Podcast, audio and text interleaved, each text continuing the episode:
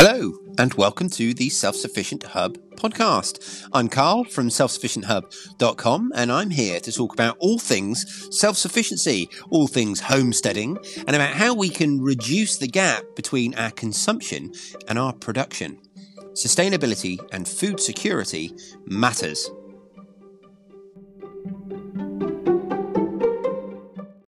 Hello, everyone, and welcome to episode 390 of the Self Sufficient Hub podcast. I hope you're all safe and well. Today, we are talking about homestead money saving tips ways that you can save money in your homestead, on your homestead, through homesteading, all of the different ways we can save money. We are all facing our own versions of a cost of living crisis. We're seeing inflation go through the roof. We're seeing all sorts of price hikes in our regular day to day household items. And if ever there was a time for us to want to rein in our spending, this is it. So we're going to go through lots and lots and lots of different ways that we can save money through homesteading or save money on the homesteading that we're already doing. Now, some of these things will be things that I've spoken about before. Some of these things won't. Some of these things will be things that warrant their own episode and may even have had them in the past or will in the future. And some of them are just small little things that perhaps didn't come to mind until I was making this list. But I do have quite a list to go through with you all today. And it goes across the board from the just how we treat the food that we're already growing, to the methods we choose when we grow it, to what types of animals we might consider to keep and how we're going to keep them, all sorts of different things we can do in and around the home. It goes on and on and on. So, Forgive me if some of this is old hat to some of you, but hopefully you'll find it on the whole really useful. So, the first thing I want to talk about is just waste reduction. Now, this is obviously something that we hit on fairly frequently in some areas, particularly around the kitchen and food waste. But there are lots of ways we can think about waste reduction, and they're going to reduce the waste, but also reduce our costs. Because generally speaking, when we're wasting something, that's something we've spent money on. And if we didn't waste it, then we wouldn't have to go and re-spend that money on the next thing. So by reducing our waste, it can have a massive impact on our bottom line. So make sure, first of all, that you're growing the right amount of stuff. You know, don't go growing lots of things that you're not going to be able to use unless you can preserve it. And make sure that you can and do preserve your harvest. Because if you're growing lots and lots of tomatoes and lots of them are just going bad on your kitchen counter and ending up in the bin, and then you go and pick another load, you've got lovely fresh tomatoes to eat, as many as you like, but you've also got quite a lot of wastage there. And by preserving them, you're going to have that produce available when you otherwise wouldn't. So preserving your harvest, making sure that you're both A, able to preserve and comfortable and confident in the different ways that you can preserve and make sure that you are preserving it and b making sure that you're not growing too much of anything. So that you can't preserve it or so that it does go to waste. So there's two sides to this coin. We have to manage what we do as well. We don't want to be overproducing because that's a waste as well. But that doesn't mean that we shouldn't grow for gluts. I absolutely do encourage you all to grow for gluts, but I encourage you with equal veracity to make sure that you're preserving those gluts when they come. The next thing is to use offcuts and the bits of plants that you're not going to be using in the in the kitchen for things like animal feed and if not animal feed at the very least the compost bin. Don't allow any of these things to go to waste. So I quite often talk about carrot tops.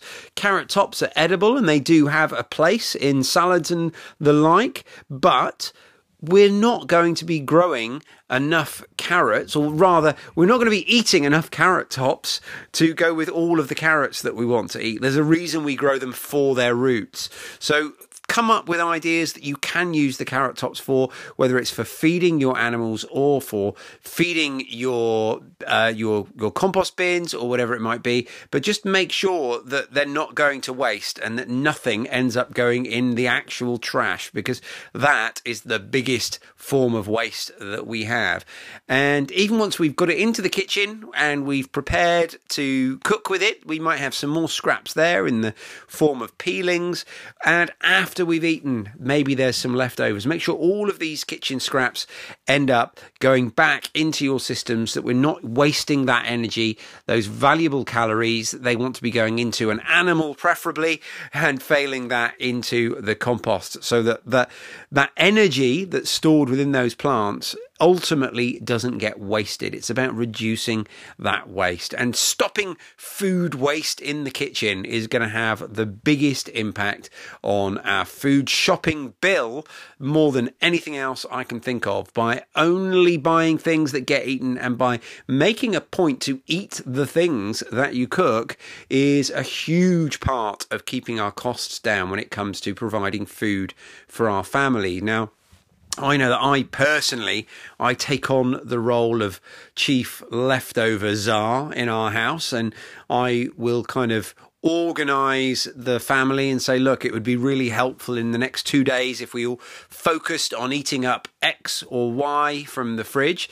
And I take it upon myself to make sure that I'm eating it if they're not. And I really, it sometimes means that I'm not having the nicest meal in the evening because I'm trying to just get through all of the leftovers in the fridge. But uh, that, that in itself is quite rewarding to me, knowing that we are not wasting any of that food. And when it comes to waste and talking about the kitchen and feeding things to your garden animals, it goes the other way too. And you can think about old egg laying birds that perhaps are no longer productive. They can still have a place in the kitchen. They can be used really, really slow cooked in, well, we would cook them in our slow cooker with a good covering of water or stock or some other liquid, and we'd cook them for 12 or even longer hours. And once you've done that, that's going to make absolutely great pulled chicken. You're going to be able to make chicken stews and pies and burritos and all of those things with the meat from those old laying birds. So it doesn't have to be that even the dead birds or the dying birds or the birds that, you know, that have seen their useful life come to an end, that even that doesn't have to be a waste. We can make use of that resource. And by slow cooking, and stewing the chicken in that way, we're going to make what would otherwise be a really tough old bird, as they say. We're going to make it quite palatable and tender. So make sure that you're doing that. And by using the slow cooker as well, we're also thinking about reducing energy consumption. Using a slow cooker or an air fryer can both be good ways to reduce the amount of energy you're needing to cook things because they're generally speaking more efficient than using a large oven. So we've definitely switched over to using, now we have one, uh, an air fryer. We also use our slow cooker quite a lot and also the kettle and the microwave. These can all be more efficient than using your stovetop or your oven so it's worth bearing that in mind when you're planning how you're going to cook now, talking about livestock and end of life for our laying hens, you might want to think about only keeping livestock that is adding value to your property, to your homestead, whether that's through the production of eggs, whether it's through the production of other things or meat or dairy or just through manure production by keeping our homestead fairly lean insofar as only supporting animals that are paying their own way, that could make a significant difference to difference to our running costs. When we think about each thing, each part of our system, if they're all paying for themselves, then of course there is no outlay. If the number of eggs that you're getting from your eggs, uh, from your chickens rather, is more than the cost of their feed, then you're onto a winner and you can think about your other animals in the same way if you so choose. The next thing to think about when we're talking about livestock is feed efficient types of livestock. Some animals are more feed efficient than others. So, one example I can think of is geese. If you had a large lawn or a bit of a paddock, then running geese on that area is almost free. They're going to eat almost entirely just the grass and forage that they can find out and about. And to a similar, but not quite the same degree, you can find ducks that will operate under a similar system. And chickens, if they're free ranging over a wide enough area, they're going to keep their feed bill very, very low indeed. And on the other side of that coin is you've got chickens kept in coops, which don't have access to all that forage. They're going to have a much higher cost of feeding them. But it also comes down to your personal position and what you have available to you. As you will know, if you've been listening for a little while, we used to collect loads and loads of fruit and vegetables from a fruit and veg shop that was just deemed unable to be sold to humans. There was absolutely nothing wrong with it. And we raised generation after generation of pigs on a combination of that, plus kitchen scraps, plus spent corn from a brewery, not corn, sorry, but spent grains from a brewery, plus leftovers from a bakery. And we collected all of these things several times a week, and that would feed our pigs along with the forage that they had. So, based on your personal position, what you've got available to you, you can sort of map out what is the animals that are most feed efficient for you. If you've got lots and lots of hedging where you are, perhaps you are a gardener and you do lots of hedge cutting for other people, then you might want to think that goats maybe are a more feed efficient animal for you because you've got constant access to that forage that they're going to want. It's going to very much depend on your own personal position. And when we're talking about feed efficient livestock, we also need to think about feed efficient methods, feed efficient systems. I am a huge advocate for something called treadle feeders. These are feeders that we have for our hens and the hens stand on a platform and that lifts a little trapdoor which avails the food to them and it means that they can get to the feed. And if a rat or a mouse or whatever stands on that platform it's not heavy enough they can't get to the food so you don't have that waste we are also in these same systems, you will see there's little bars that run along or inside the little food trough. So there's a food trough that runs left to right and then from top to bottom all the way along a little bars. And what this stops is the chicken's habit of sort of searching through the food. We've all seen it. If you put a pot of feed down for your hens, the first thing they'll do is they'll put their beak in there and they'll sort of scatter it around by moving their heads from left to right and scatter all of the feed over the floor.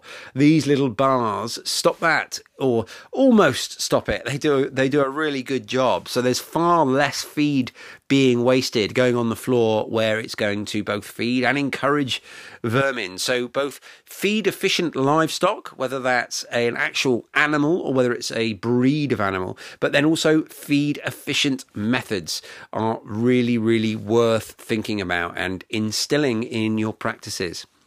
Next up, let's get back to growing plants. And you're going to want to think about saving seeds. If you're in the northern hemisphere, then we are at the end of summer now. We're in September, and September is about the time that, for me at least, it feels like we're definitely tipping into autumn. You know, it feels that way. It is meteorologically autumn, I think. September's the first month of autumn, but it definitely just feels that way as well. And during the autumn is when we look towards saving seeds. So this year, we've grown lots of broccoli, and I've specifically left one of my plants to run to seed. We've specifically left it for that so that we can save the seeds. Now, I am not an expert seed saver, I still have a lot to learn, but I am learning and I'm starting that journey and expanding on it all the time. So, this will be my first year saving broccoli seeds. I need to do a little bit of research on it and learn about cross pollination and things like that because it can vary from plant to plant, but we can all be saving seeds. So, by saving seeds, you're of course saving yourself that cost of buying seeds the following year. And if you aren't buying seeds, if you're currently buying seedlings, then maybe just think about buying seeds and growing from seed rather than growing from plant starts or seedlings, whatever you want to call them. There's lots that can be done around the idea of saving money when it comes to just simply coming back a step, like I always talk about when I talk about producing food.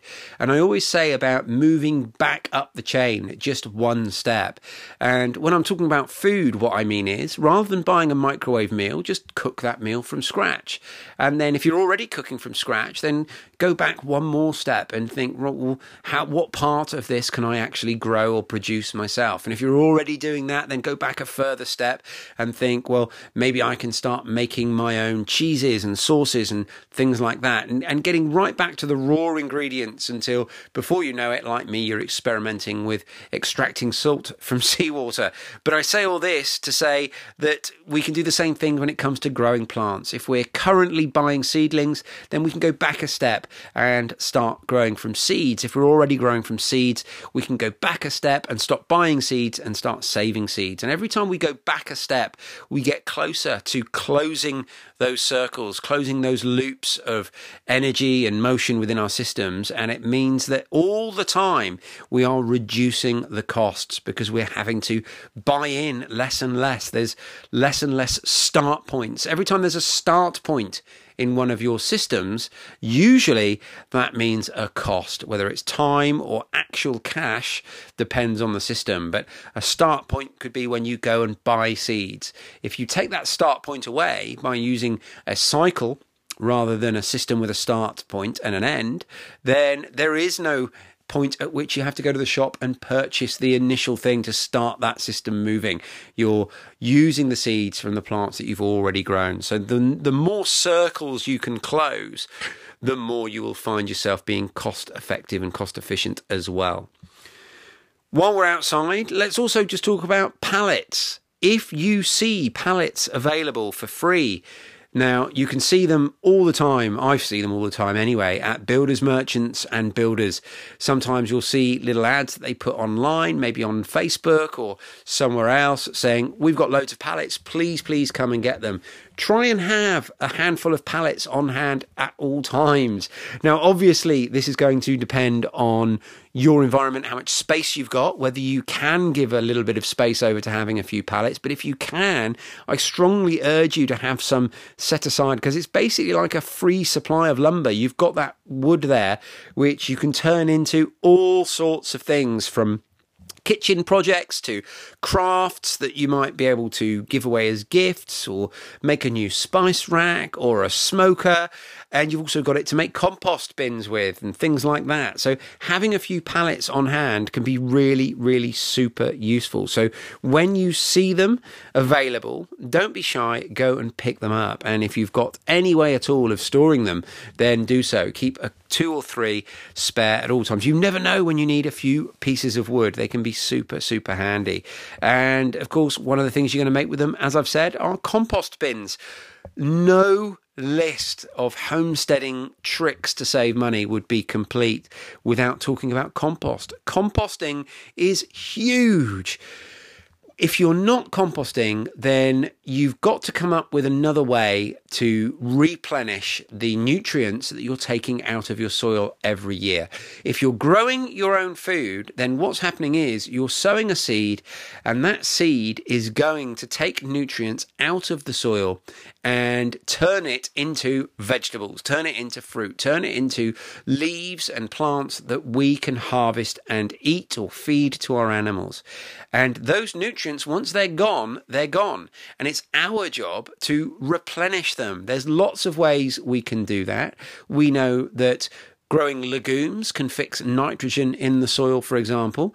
But there's a lot of other nutrients outside of nitrogen, and just growing beans every year or two isn't going to quite do the trick. We're going to need to add organic matter to our soil. If we want to replenish those nutrients year on year, we absolutely have to.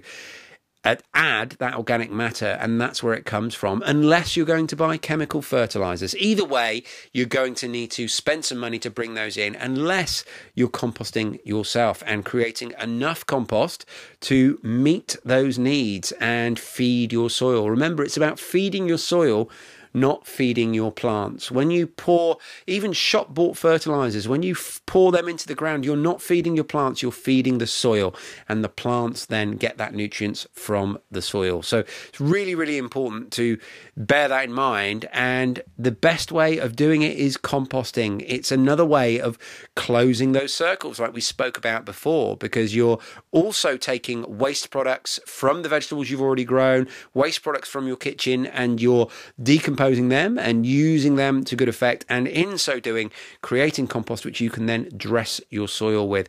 I have got a lot more to say on this topic. I'm really quite surprised because I'm only halfway through my list. So we're going to leave it there and I will pick up this episode on Wednesday and we will carry on exactly where we left off. Thanks for listening, everyone, and I'll speak to you soon. Cheers.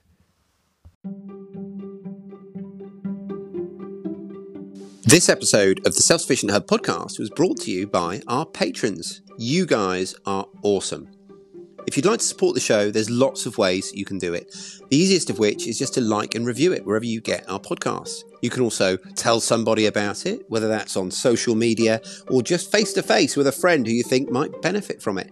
But however you support our podcast, we really, really appreciate it. If you'd like to become a patron, please consider doing so by going to patreon.com forward slash self sufficient hub.